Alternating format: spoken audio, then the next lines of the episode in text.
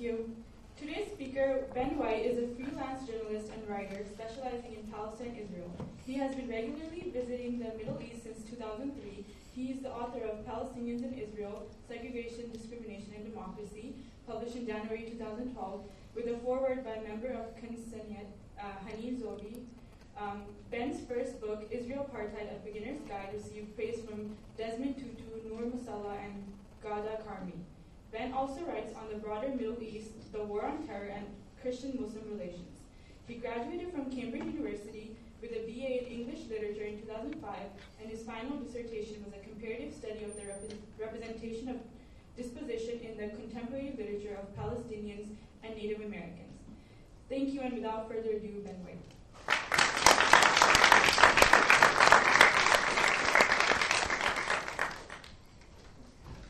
Well, good evening to uh, good evening to everybody. Can everyone hear me? Okay?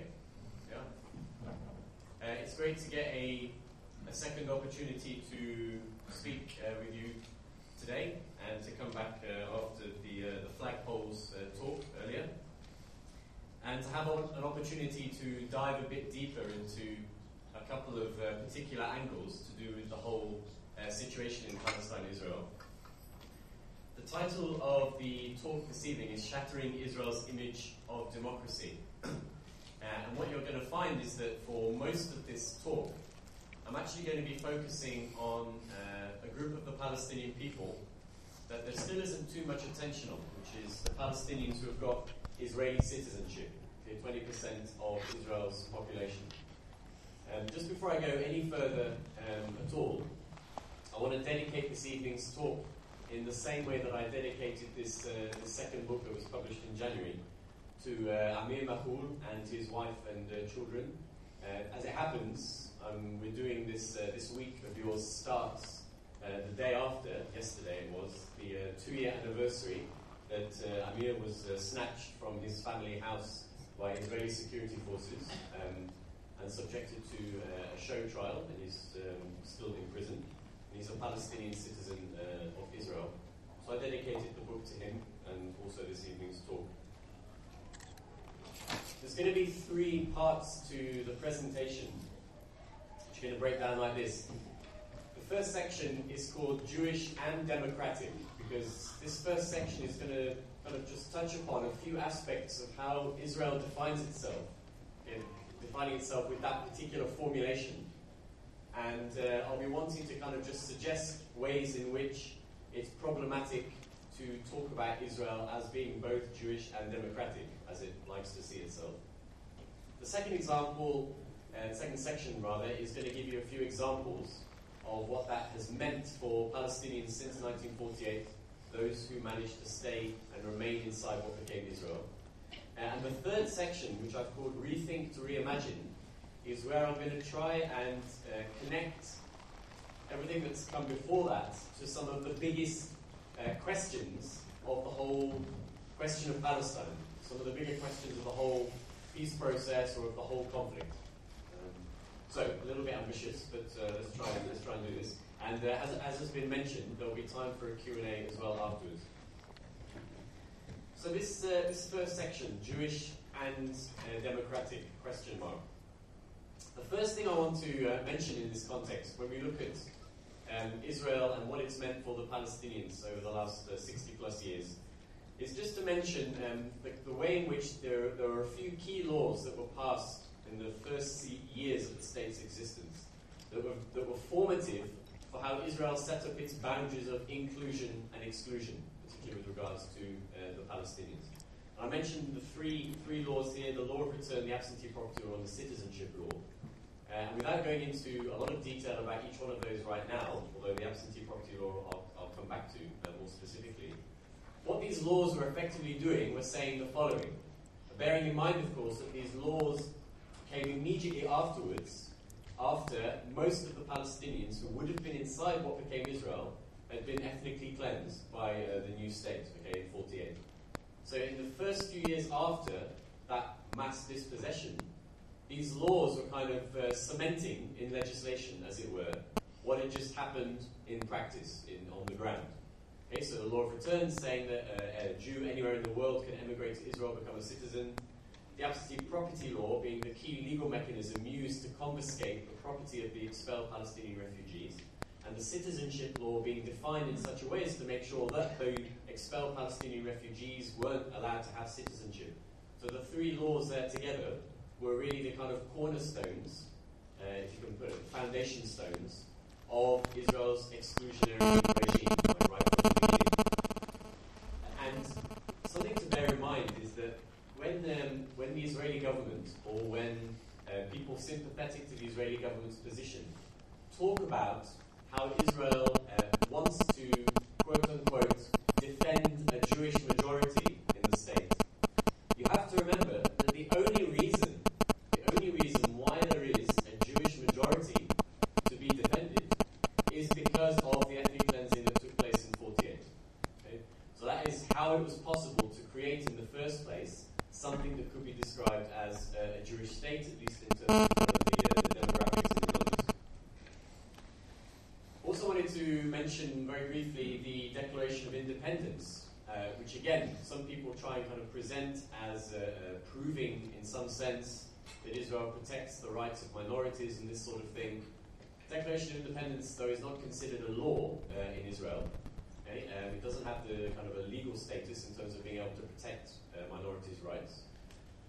Uh, and Israel doesn't have a formal constitution, so it's uh, which is not unique. There are other countries without a formal constitution.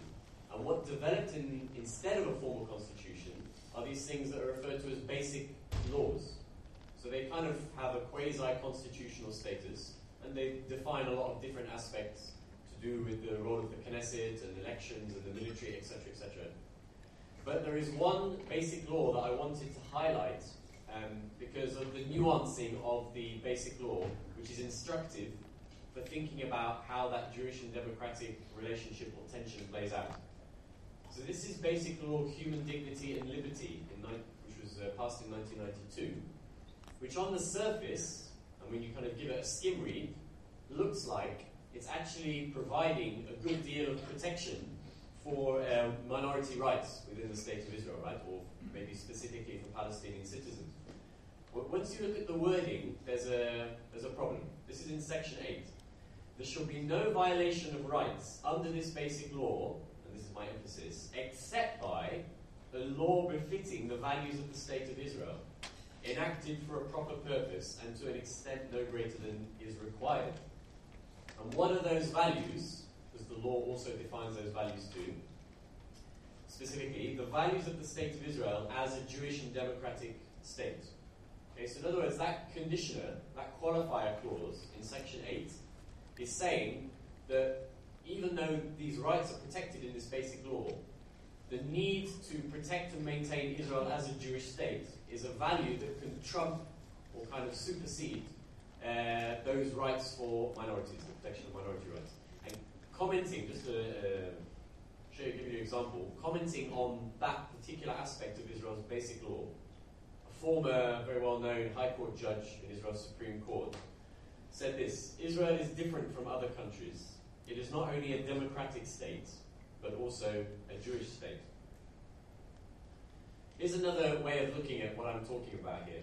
Um, this is a quotation from Ariel Sharon, of course, the former Prime Minister of Israel. Uh, and he said this, uh, speaking in the Israeli parliament, the Knesset. He said that Palestinian citizens, of course, in his uh, language, uh, the Israeli Arabs or the Arabs in Israel, have rights in the land, that's my emphasis, but all rights over the land of Israel are Jewish rights. Now, that's again a very important distinction that Sharon is making there. That's a distinction that he would share with the political mainstream in Israel. To paraphrase him, what he's saying is okay, we have a sizable number of non Jewish citizens, of Arab citizens. And, uh, you know, whether we like that or not, that's the case. And we are granting them certain rights here.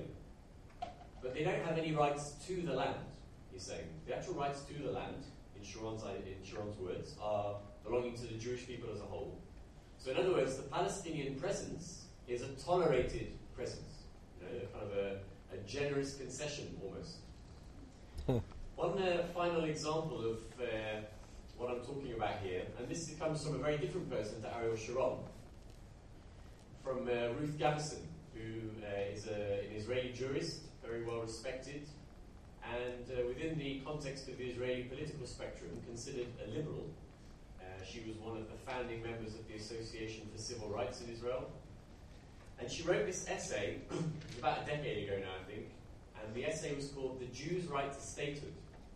So in this essay, Ruth Gavison is uh, defending the proposition uh, that Israel should be defined as a Jewish state.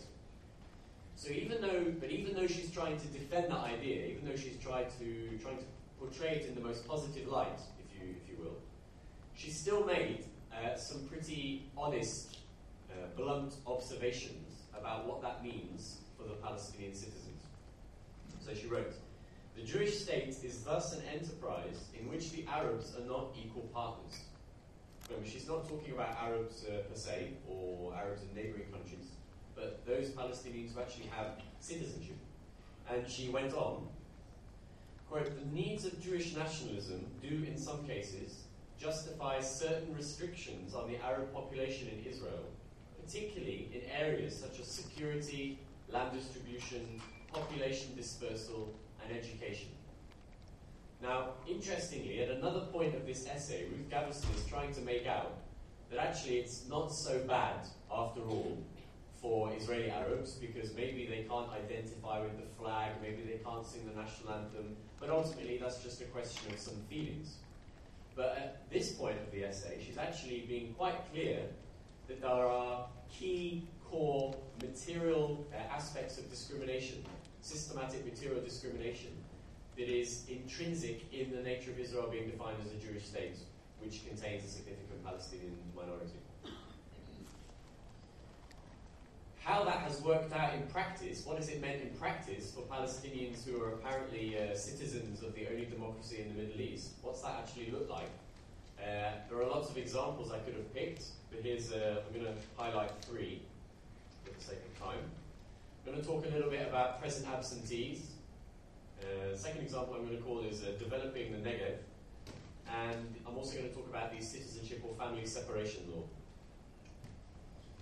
So, who are or what are the present absentees? Which sounds like a strange, uh, a strange name.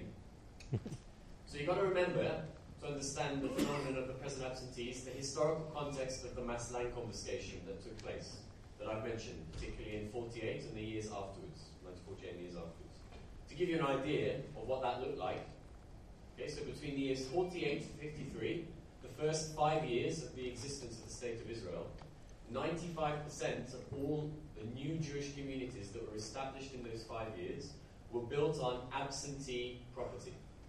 Absentee property meaning built on the land and property that belonged to the Palestinian refugees who had been expelled and were prevented from returning home. So you can see here the nature and the kind of the direct relationship between expulsion of Palestinians and creation of new Jewish communities. That absentee property law that I mentioned was very important, particularly the way it was worded. And it was worded specifically in order to maximize the amount of land that could be taken from Palestinians. And what that meant was, was that there were um, a number of Palestinians who had managed to stay inside what had become Israel, managed to stay inside the new borders, so had become citizens, but in the context of the Nakba had also had maybe fled to another village or had been expelled from one village and gone to another. So they are, a way of thinking about them is internally displaced persons. But when the war was finished, okay, when the state of Israel had been established, even though they'd received citizenship, even though in theory they're equals, their land and property was still taken from them and has been taken from them until today on the basis that they're not Jews, on the basis that they're Palestinians. Uh, I'll give you an example. Two villages, Kfar Bir'im and Ikrit. Uh, these two villages, who as it happens were uh, Christian Palestinian villages, uh, their residents were expelled in uh, 48 by Israeli forces, but the residents managed to stay in what became Israel. And over the years, they've tried to um, use legal means to return to their property and to demand their property back. As it happens, very early on in their efforts, the Israeli military de- declared both of those villages closed areas and demolished all of their houses as a way of kind of saying, you know, your efforts are going to be futile to, to return. But they, anyway, they continued over the decades trying to pursue uh, claims to their rights. and eventually they got to uh, the stage where they were lodging an appeal, a case at the High Court, the Supreme Court, uh, where the Supreme Court, the famously liberal Supreme Court, accepted the government's position uh, about preventing the villagers' return. And what was the state? Why, what was the state's rationale for preventing the, these two villages from returning? They said this. The government's position was accepting the petition of these two uh, of the villages would have far-reaching and strategic implications that would harm Israel's vital interests because 200,000 other displaced citizens have also demanded they be allowed to return to their former villages. That was the position of the state to the court that the court agreed with. So, in the Israeli state's own words, there are 200,000 Palestinian citizens who have had their lands and property taken from them and from, to which they're not allowed to return. That's a picture from uh, 2008 that I took, and uh, every year, when the Israeli state officially marks Independence Day, Palestinian citizens of Israel, and joined by a, a small number of uh, Jewish Israelis in solidarity, uh, mark the Nakba, mark the catastrophe, by marching to the site of a destroyed village. And this is what they were doing here uh, outside Nazareth in Seforia. Second example I want to uh, talk about is something that I've called um, developing the Negev. And the word developing needs those quotation marks there because when Israel talks about developing the Negev, it's uh, often a euphemism for making sure that the Arab population of the Bedouin is confined to as small an area as possible, leaving the territory open for what they would also describe as Judaization. Uh, in the state of Israel, uh, there are dozens and dozens of what are referred to as unrecognized villages, and most of those are located in the south, in the Negev desert um, where tens of thousands of Arab citizens live uh, in these conditions because their communities are not officially recognized by the state as existing. Okay, so they don't, they're literally not on the map. Now, the reason for that being a phenomenon that exists until today um, is, kind of putting it simply, because of the way in which the state over the decades has intentionally manipulated uh, kind of the bureaucratic and planning regime to make sure that these communities are in areas that are not meant to be for residential building. Okay, so the, the villages, many of which, the existence of which, many of them predated the legislation, which then made them illegal. Um, and in some of, some of the unrecognized villages cases, the people are only there in the first place because they were expelled from somewhere else and put there by the military in the 1950s. So the, the, uh, the Arab citizens who live in these unrecognized villages find it very difficult to be connected to basic infrastructure, um, you know, kind of water, gas, electricity, etc., telephones, because technically the community doesn't exist. Hmm. Uh, and it also means that they're subjected to house demolitions too, because if the community doesn't exist, then also um, your property is has been built without uh, permission. And this is a, a, a daily, weekly reality uh, in Israel, not just in the Negev, there are also unrecognized villages in the center and even some in the Galilee too, but most of them are down in the south. Now you have a parallel process in the Negev. At the same time, at the same time as unrecognized villages are targeted by the state and also um, uh, by uh, parastate organizations like the Jewish National Fund. At the same time as those villages are targeted, you have the uh, government Israeli government pushing for decades now different initiatives that are aimed at what they call Judaization. Judaization being the idea that in a particular area of the state, there are too few Jewish citizens and too many Palestinian citizens. Which sounds ugly, right? Which is why you have to come up with nice terms like development. Uh, Shimon Peres, who for a reason that always escapes me is known as a dove in the West, told uh, American officials in 2005 that the Bedouin in the Negev are, quote, a demographic threat. Okay, just let the uh, kind of reality of what he's saying sink into you there. So the current president of Israel is using the language that we normally associate with political movements of the far right, talking about ethnic or religious minorities, as constituting a threat simply on the basis of who they are, simply on the basis that they're not Jewish. That was to, that came out in WikiLeaks because that's not the kind of thing Shimon Peres normally writes op-eds about. Uh, Danny Ayalon, the current deputy foreign minister, um, talks again. He's, he's uh, he tends to be a little more blunt. The focus for today is to Judaize the Negev and the Galilee.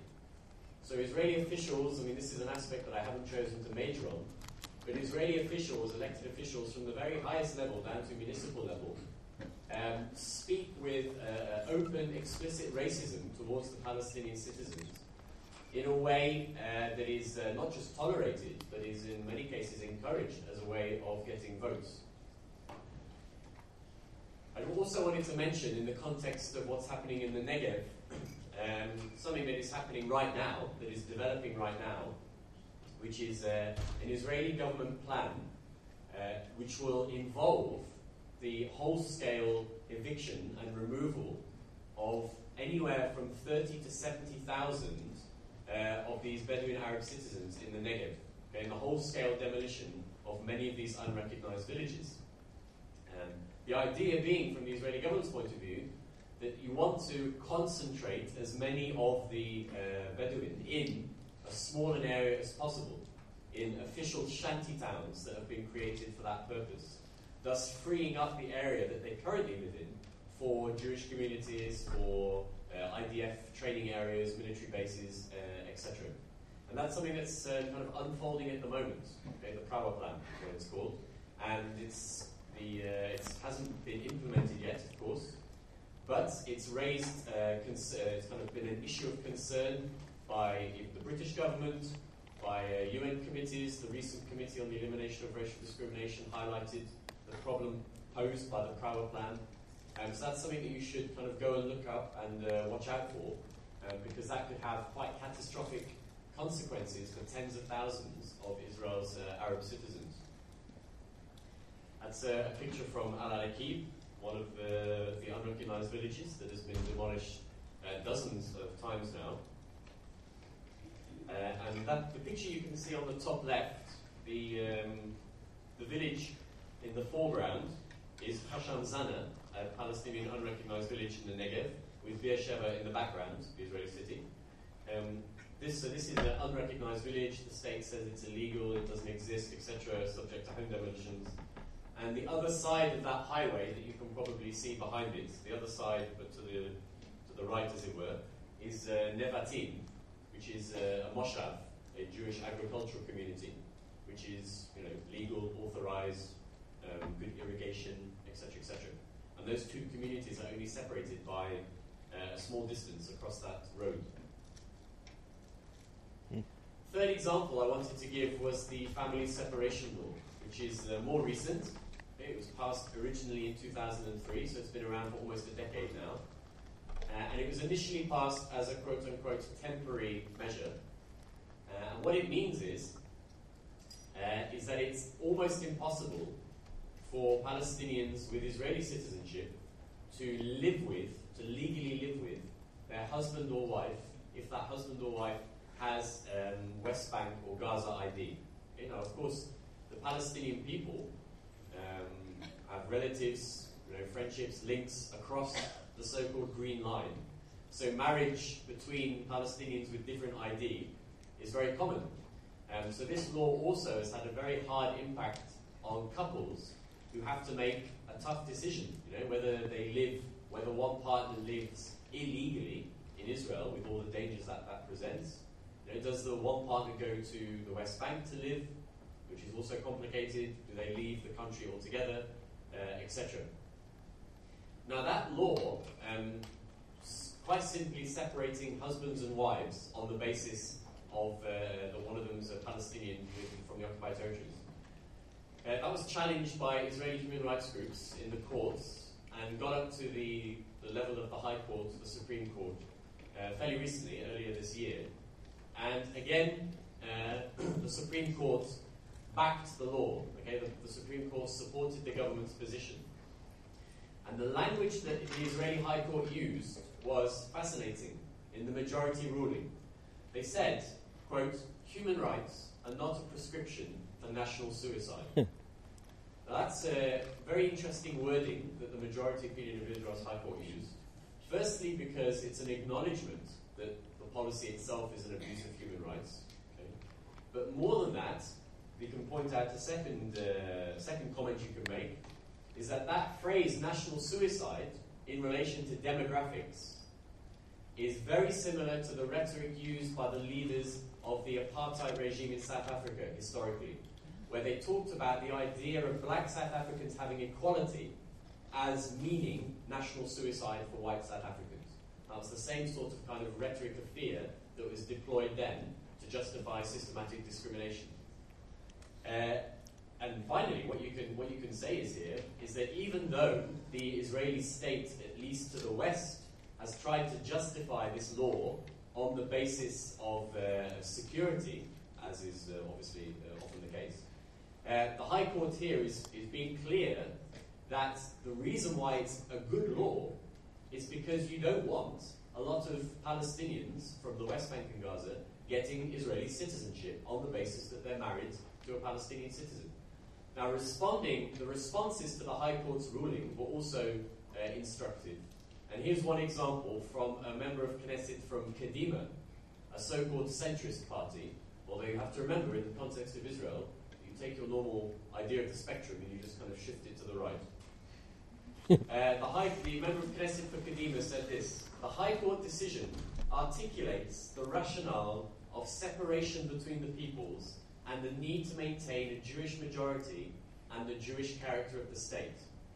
Okay, this isn't, these aren't the sorts of quotations that end up in the Stand With Us leaflets, but this is what they say, right, openly in the Israeli media. What he's saying here, the Kadima member of Knesset, is that it's, it's good that we are separating Palestinian husbands and wives because of this principle of separation, which is what apartheid means, remember, in Afrikaans, between the peoples, and this obsession with the demographic battle. Okay, this obsession with the fact that Palestinian babies are a threat on the basis that they're Palestinian. That's uh, one example, by the way, of a Palestinian couple that are now that are having that problem now of separation because of Israel's uh, law. Uh, now I'm going to move to this uh, third section, um, where having asked a few questions about the way in which Israel defines itself as Jewish and democratic, quote unquote, giving a few examples of what's that of what that's meant for Palestinian citizens. I now want to tie that to some of the bigger questions to do with the entire conflict and uh, what we think about when we think about a solution or how to move forward. I've put here as a point making the links the invisible green line, which might not make any sense to you, but I've put it there because it reminds me about what I meant to say now. Uh, unpacking this, I mean two things. The green line, for anybody who doesn't know what that refers to, is uh, the term that's used to describe the border as, as such between Israel pre 67 and the territory Israel occupied after 1967, after the Six Day War. Okay, so that green line has a good deal of significance in international law because, for example, Israeli settlements built on the other side of the green line in the West Bank, including East Jerusalem, formerly in Gaza too, are all considered illegal under international law because it's considered occupied territory. Okay, so within international law, the green line uh, continues to have a lot of significance. But what I, I mean two things when I talk about the green line having become invisible. Number one, I mean it in a practical sense.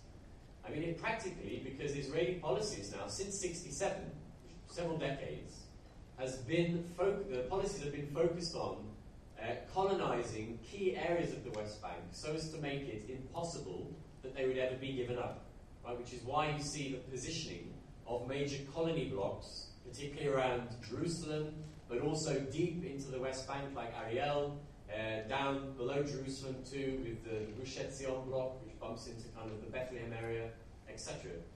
Uh, if you go, I mean, I'm sure many people, maybe some of us here have been there, uh, you'll notice that a lot of the time you've no idea that you've crossed the so-called green line. You've no idea that you've gone from pre-67 Israel into uh, post-67 occupied territory. And the reason for that is, is because of the successful, um, suppose, you know, successful policies of colonization, which don't just involve the settlements, but involve more, more recently the separation wall as well, uh, a lot of which doesn't follow the green line.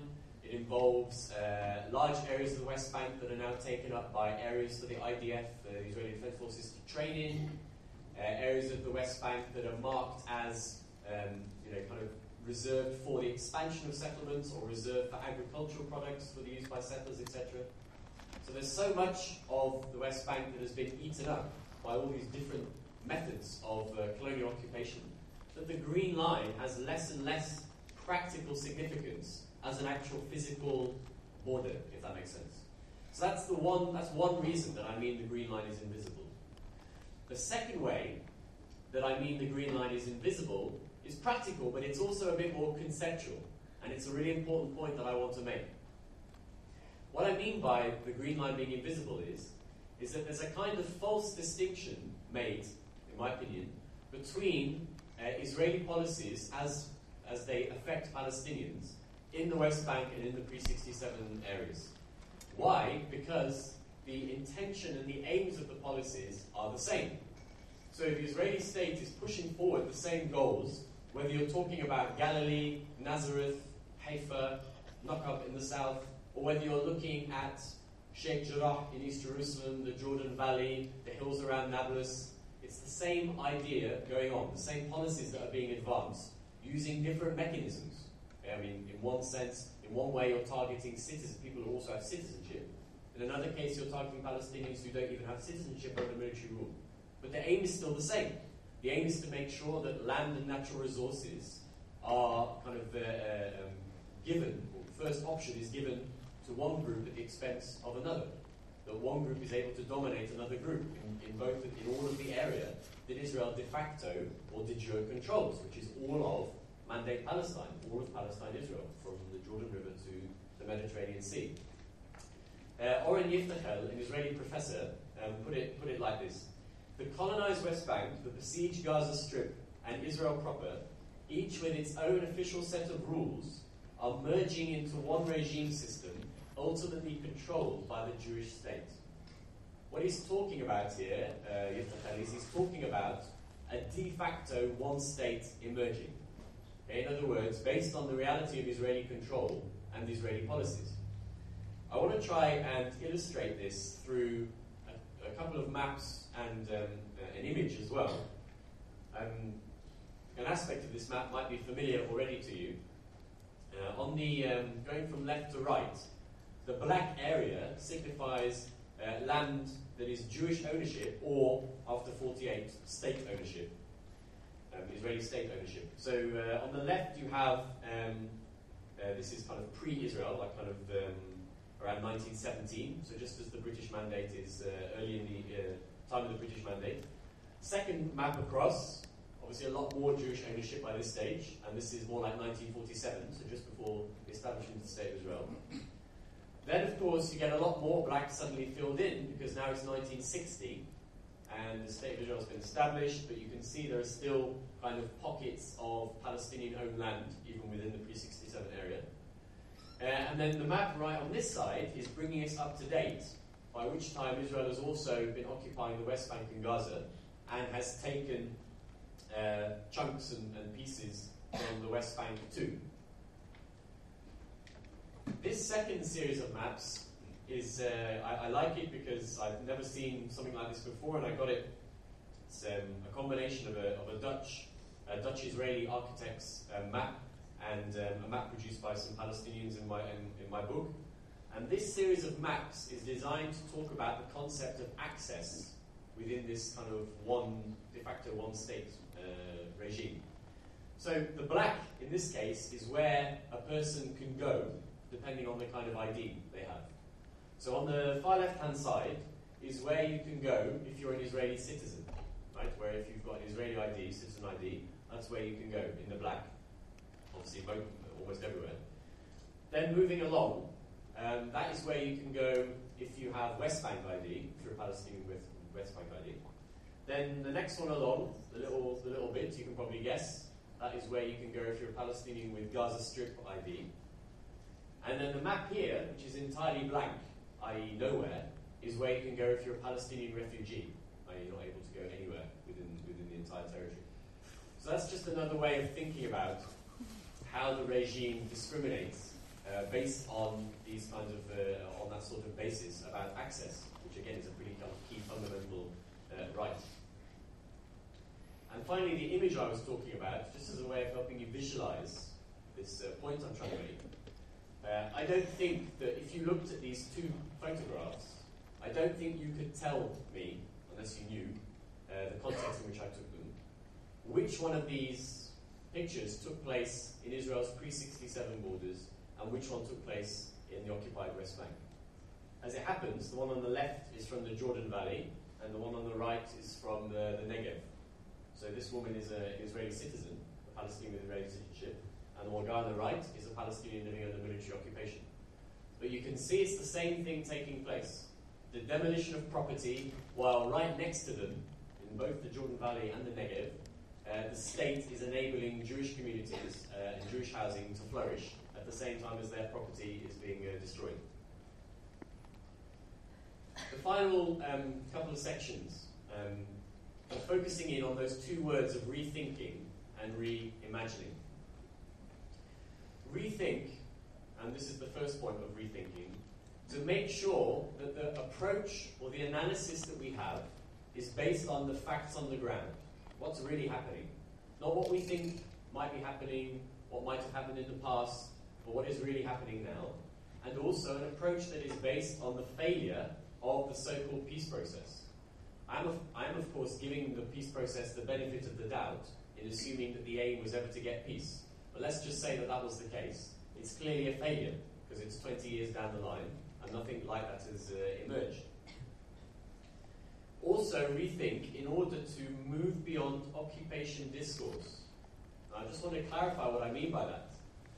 What I don't mean, because it's a bit easier to explain what I don't mean by this, what I don't mean is that we shouldn't focus on the worst extremes of Israel's apartheid regime as it affects, for example, Palestinians in Gaza, who can be killed with impunity, who are subjected to the worst kind of control measures in terms of their movement and ability to trade freely, etc.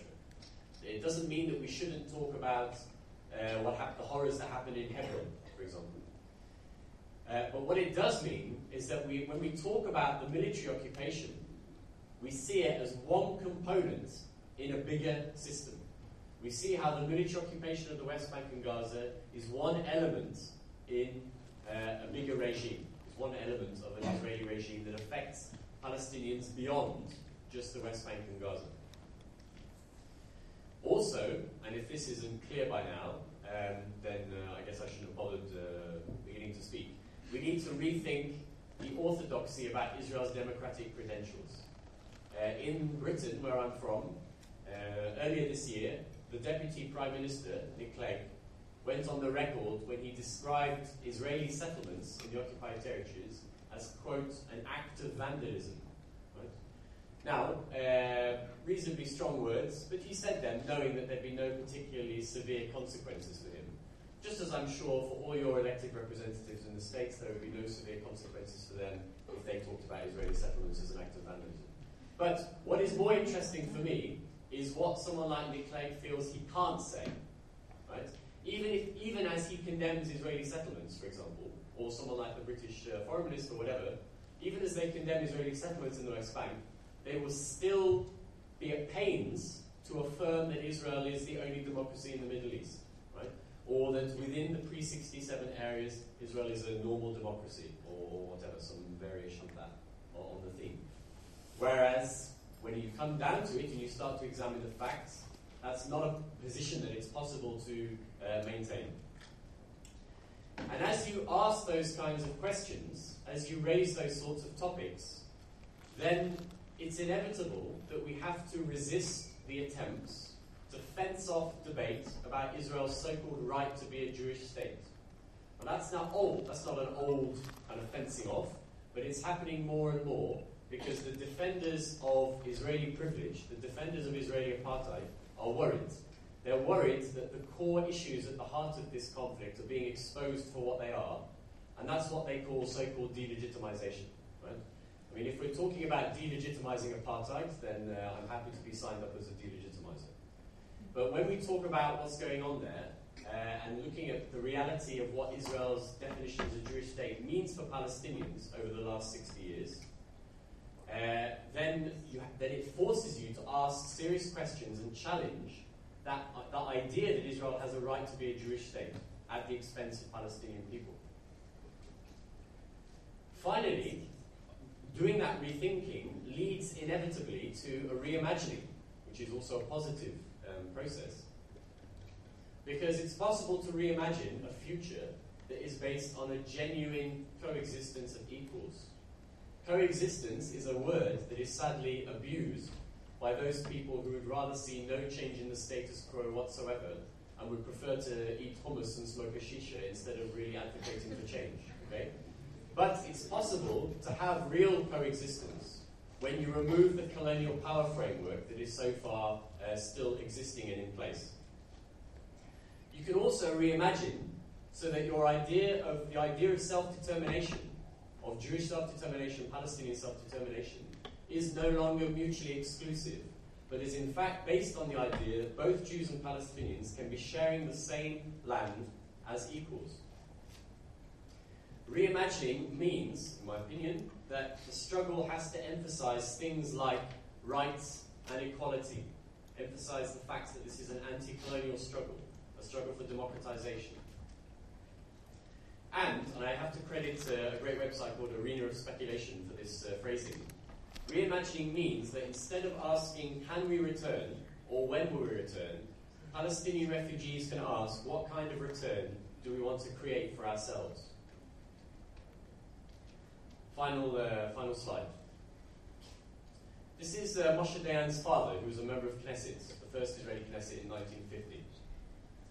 Maybe not allowing the refugees back is not right and not moral, but if we become just and moral, I do not know where we'll end up. Again, remember, they, they spoke uh, in a way that's not uh, so common for them to speak these days. Um, but there's, a, there's an answer to that sort of question um, that doesn't respond with uh, fear um, or entrenched privilege, but instead responds with a kind of defiant hope that something else is possible. Uh, and I'll finish with the words, the same words I finished the book with, which are the words from the, uh, the late great Edward Said, who put this, who wrote this.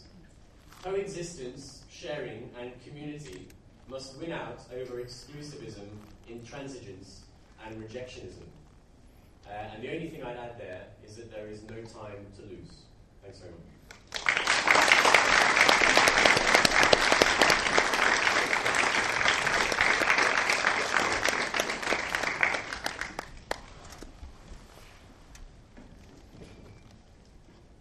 Thank you.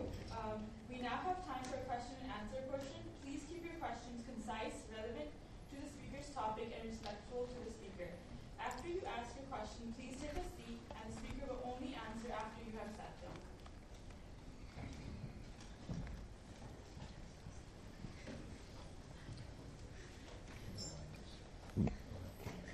Okay, well, uh, this afternoon and tonight, uh, we've heard you tell us everything that's bad about Israel. Given us uh, today a very one-sided uh, presentation on uh, a very complicated uh, conflict. Uh, but there's still something that troubles me, and maybe you can clear it up for me. We say in the States there's an 800-pound gorilla in the back of the room, and it's called hatred and intolerance. And if you look at Israel's neighbors, Egypt, they're persecuting the Coptic Christians. Pakistan, well, not exactly a neighbor, they're persecuting the Christians and even the Ahmadi Muslims. Syria, we know what's happening in Syria. We, we saw what happened in Libya. In Iraq, the Christians are being persecuted. In Sudan, they're persecuting the uh, animists and the Christians. Uh, it, it goes on and on again. In Iran, it's the Baha'i and the homosexuals. Okay, so uh, you devote all of your time and energy to the one country, Israel. Okay, uh, you talk about the refugees, and this leads to my question. Uh, the Palestinian refugees, but perhaps you could address what happened to the six to eight hundred thousand uh, Jewish refugees who had lived for centuries in countries like Egypt, Syria, Iraq. When they were driven out of those countries, what happened? What did those governments do with their lands, their homes, and their possessions? Okay. Um, I, I would hope that um, people seeking to defend Israel's position would at least be able to hear what it sounds like when instead of addressing the specific policies as they affect Palestinians, list a series of other issues that are not related to the colonization of Palestine.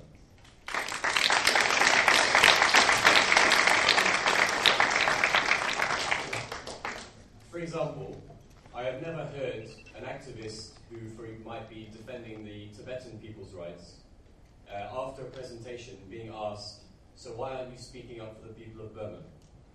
The idea that someone who is not allowed to actually speak up about the Palestinian rights, however, is something that is uh, apparently a, common kind of assumption. Um, the question that came eventually there um, is about the uh, Jewish refugees from Arab countries, uh, which seems to be a very kind of uh, popular Hasbara talking point um, at the moment. And it's, uh, I like it. I like the fact that it's been picked as a topic to talk about because it get, it's another opportunity to highlight how, just as with the killing of innocents, my approach to the idea of refugees is universal.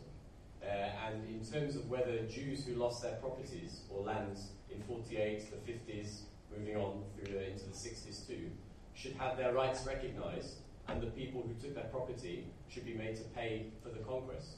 And I'm sure you agree with that, but I'm not sure whether you would agree that the same is also true for the Palestinian refugees. However, that is the position I would take, which is that in all cases, refugees should have their rights recognized.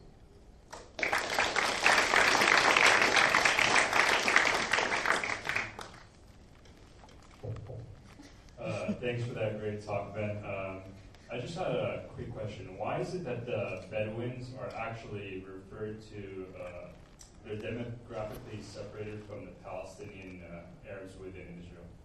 By like you were referring to the Arab Bedouins uh, exclusively when you were talking about the Negev, uh, as opposed to when you were talking about Palestinian Israelis in different regions of Israel. Yeah, this is quite a complicated uh, question actually, in terms of how they, uh, how sections of the Bedouin Arab Palestinian citizens of Israel choose to represent themselves and uh, how they identify uh, too. And it depends. It kind of it kind of varies depending on the politics of the individual concerned, uh, or depending on, for example, even where they physically are. So, for example, there will be some who will contest the idea that it is even possible to use Bedouin as any sort of significant signifier, let alone like a racial or ethnic signifier, and point out that it's simply another group of the Arab people of Palestine um, who are Bedouin in the sense that they have a lifestyle that is a ref- so it's, more reflective of a lifestyle than anything else. Uh, then on the other hand, since 48, uh, the Israeli government have intentionally tried to make sure that there is that division there and have kind of um, adopted different policies. And of course, also, uh, there are there's been Bedouins since 48 who have chosen to serve in the IDF, just like with the Druze as well. So yeah, the identification process is, uh, in terms of how they represent themselves, is pretty complicated. So I think I probably ended up mentioning all the different versions to kind of cover myself because uh, because the because you will get a different answer depending on depending on who you're talking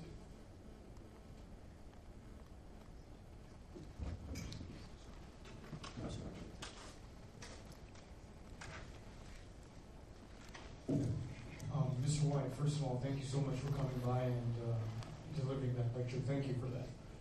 Um, Mr. White, uh, what is your response to the claim um, that some make, and that even Professor Goldstone, uh, Goldstone, uh, Richard Goldstone, has made in an op-ed that he recently published in the New York Times that you know Israel does have some democratic elements. Uh, it can't be called an apartheid state because you have right now Arabs serving in the Knesset within the Israeli parliament. You have an Arab in the Supreme Court of Israel.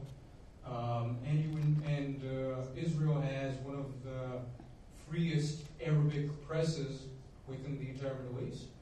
And finally, what is your um, opinion about uh, those Israeli groups uh, within Israel, run by Israelis like uh, you know B'Tselem, Gisha, the New Israel Fund, um, Adalah, uh, that are working to make Israel more democratic and that are working for the equal rights of all of its citizens. Uh, so I just wanted to have your opinion on both of those questions. Uh, yeah, so uh, Goldstone's objection in the op-ed that you talked about, which is uh, a reasonably common one to make, uh, says, puts forward the idea that you can't talk about Israel in terms of apartheid and gives some of the reasons that you just highlighted there. It's a good opportunity to make uh, an important clarification. Um, so when, when people talk about Israeli apartheid, they normally mean two things. They're either, like Jimmy Carter was, referring exclusively to the area that Israel has occupied post 67. So identifying what happens in the West Bank, for example, where you have a regime that uh, segregates settlers and occupied Palestinians as a form of apartheid. But Carter himself was clear that he's not talking about anything that happens in the pre 67 area. That's not what I'm saying, but that is one, that is one way of talking about Israeli apartheid, which wouldn't therefore um, be problematized by uh, that Goldstone critique. The second way of talking about Israeli apartheid, which is how I'm using it, is as a framework of looking at uh, the entire territorial units um, within which Palestinians have or denied different sorts of rights.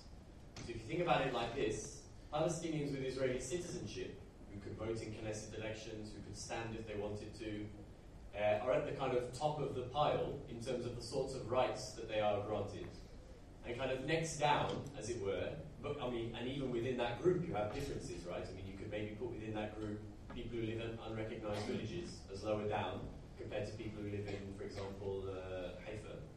Uh, then you've got Palestinians with East Jerusalem ID who live in East Jerusalem who have, who have lesser rights than the Palestinians with citizenship. Then you could say you've got Palestinians in the West Bank who are under military occupation and their situation is worse still. And then you've got Palestinians in the Gaza Strip whom it, for whom it's worse still.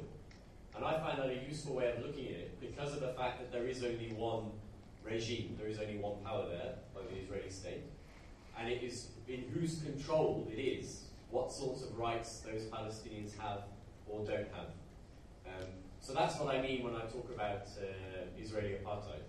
And that too, therefore, isn't problematized by the idea that some, a minority of Palestinians, uh, are uh, you know, committed to voting in Knesset and have those sorts of rights as citizens. Um, the second aspect was mentioning uh, Israeli groups, of which you named a few of the NGOs, who are working uh, aspects of um, Israel's democratic nature. You mentioned one of the groups that you mentioned, uh, Adalah. Um, I know pretty well and, and helped me with aspects of the uh, the book, for example. Uh, the work that most of those organizations do is very admirable, and in fact, they are targeted by a lot of uh, right wing groups in Israel, although, of course, remember my previous comments about the spectrum, um, and indeed targeted by pro Israel advocacy groups outside of Israel, too. You know, groups who will slander B'Tselem and Breaking the Silence and Adalah and all these other groups, smear them and say that they are whatever, you know, they are self haters or blah, blah, blah. So they'll come up with all, all this stuff about these organizations, even though what they're doing is, is basically documenting, in many cases, uh, maybe the abuses of the occupation army, or case of Adalah, taking up legal cases as a way of trying to advance the rights of Palestinian citizens. And it's very important that those groups are there, um, because maybe what we need to think of, not to coexistence, maybe we can think of it as co co-resistance because um, not just in Israel Palestine itself, but all around the world, there are Jews who are happy to be joining in uh, with Palestinians in a struggle for, for uh, real equality and for Palestinians' uh, basic rights. And the same is the case in Israel, albeit unfortunately in, in a small number. Um, I mean, another, another group, which is even smaller still, would be the group like Boycott from Within or Who Profits, who support the Palestinian uh, call for BDS. So on the whole spectrum, there is uh, a number of different groups. Or Zochrot, another group, um, who um, campaign on educating the Jewish Israeli public about the expulsions and ethnic cleansing that happened in the Nakba. So, yeah, there's a, there's a long list of unfortunately small but very active Israeli NGOs who are working to uh, improve things. We have time for one more question. Yeah, this is, I, I, I know that you were very pessimistic and I don't see hope like in your uh, presentation. Uh, but we know from history like colonialism comes back and hunts itself. Is there any manifestation of this hunting to the Israeli people? And the other Sorry, can you say that bit again? Any manifestation of what? manifestation of this hunting like colonialism comes back and eats yourself, eat, eat your, uh, Ah, you know, Haunting. like, hold, yeah, Yeah. something like that. And the other thing is about if you- spend some time in Israel, can you tell us something about the homosexual rights? Are they stoned in Jerusalem? Is there something like that? Oh, we're ticking. It's like Hasbara bingo here. Okay. Uh, all right. So I don't. I don't think this is. Uh, I didn't feel like it was very pessimistic. Actually, in some senses, you have to be. You have to be realistic about the actual uh, situation on the ground because the situation on the ground is appalling. But actually, I think you'll find that the, the kinds of words that I ended with are actually very hopeful about the possibility of a situation where exclusivity and domination can be replaced by equality. Uh, I wouldn't be doing any of this if I didn't think that there was a chance, a very real chance that that could happen, despite the best uh, efforts of many people. Um, and the second part of your question, uh, and the reference to the, to the joke I made, um, it might be that you are uh, uh, genuinely interested in my views on uh, homosexual rights in Israel, but I find that unlikely because um, that sort of question is regularly posed as a sort of kind of way of saying, well, is, in Israel you have the gay pride parade, but if you go to Iran or if you go blah blah blah, so it just becomes another version of that X or Y happens in some other place. Uh, thankfully, there are uh, groups that are representative both of uh, uh, um, both Palestinians and Jewish Israelis who kind of refute this pinkwashing, as it's been come to come to be known as, um, because it's just it's just another attempt to kind of uh, whitewash or screen the horrors of apartheid. I mean, other versions that you hear of it are things like, oh well, you know, in Israel they use these amazing technologies for X, Y, and Z. Well, the first uh, human-to-human heart transplant took place in apartheid South Africa, but that didn't mean that everybody was like, okay, well, just because they made this medical breakthrough, it's okay that black South Africans have any rights. Um, so uh, yeah, uh, full rights for everybody, and of course the main uh, the main problem in this particular scenario is that the Palestinians are being denied them. Uh, and thankfully, uh, as this was the last question, I would just like to also do something that I forgot to do at the beginning, which is salute all the efforts of the students on UC in UC Irvine and in Southern California in general, but here in particular, who, despite the best efforts of people to intimidate them in their actions, uh, refuse to stop and carry on with their efforts in uh, championing the Palestinian cause.